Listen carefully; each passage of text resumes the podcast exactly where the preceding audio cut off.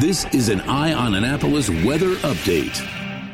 Hey everyone, this is George with DCMDVA Weather, and this is a quick Monday evening heads up for potential severe weather tomorrow morning, Tuesday, June 14th. A complex of organized strong to severe thunderstorms called a mesoscale convective system, or MCS, is expected to take shape later tonight in the Great Lakes region and then start on a southeasterly path toward the mid-Atlantic region, effectively riding the jet stream's winds along the top side of a large area of high pressure that is currently producing widespread record heat across the middle portion of the country.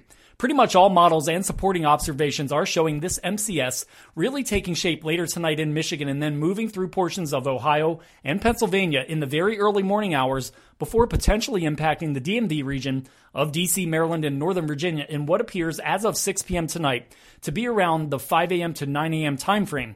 Confidence in this storm complex coming together is higher as of 6 p.m. tonight than it was earlier in the day today, with the Storm Prediction Center in Norman, Oklahoma, recently increasing their current severe weather threat assessment in the Ohio Valley upstream to our region to a 4 out of 5 or moderate risk category, with language in their technical discussion specifically referencing the formation of a MCS that could ultimately evolve into a derecho, which of course we all remember in this region from the June 29th derecho of 2012. That being said, chances of an actual derecho forming are low. They simply don't happen that often here in our region, and should one form from the expected MCS, chances are extremely low that it will equal the duration and intensity of the super derecho of 2012. But the bottom line is the conditions needed for either a MCS or derecho are present, and we must watch this evolving weather situation closely now through tomorrow morning.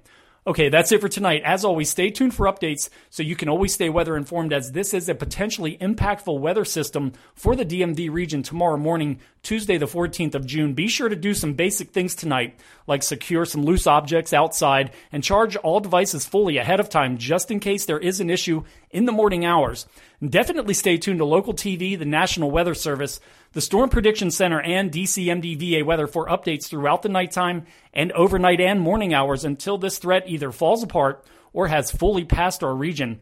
Which means be sure to download the DCMDVA weather app from the Apple or Google app stores so you can get real time push notifications in addition to our website and social media updates. This is George Young of DCMDVA Weather. Stay tuned, stay healthy, and be safe. This has been an update from Eye on Annapolis. Please visit us at eyeonannapolis.net. Follow us on Facebook at All Annapolis and on Twitter at Eye on Annapolis. And if you haven't subscribed to the Daily News Brief podcast, go for it. And all of your local news will be delivered to your phone, tablet, or smart device by 6 a.m. every Monday through Friday.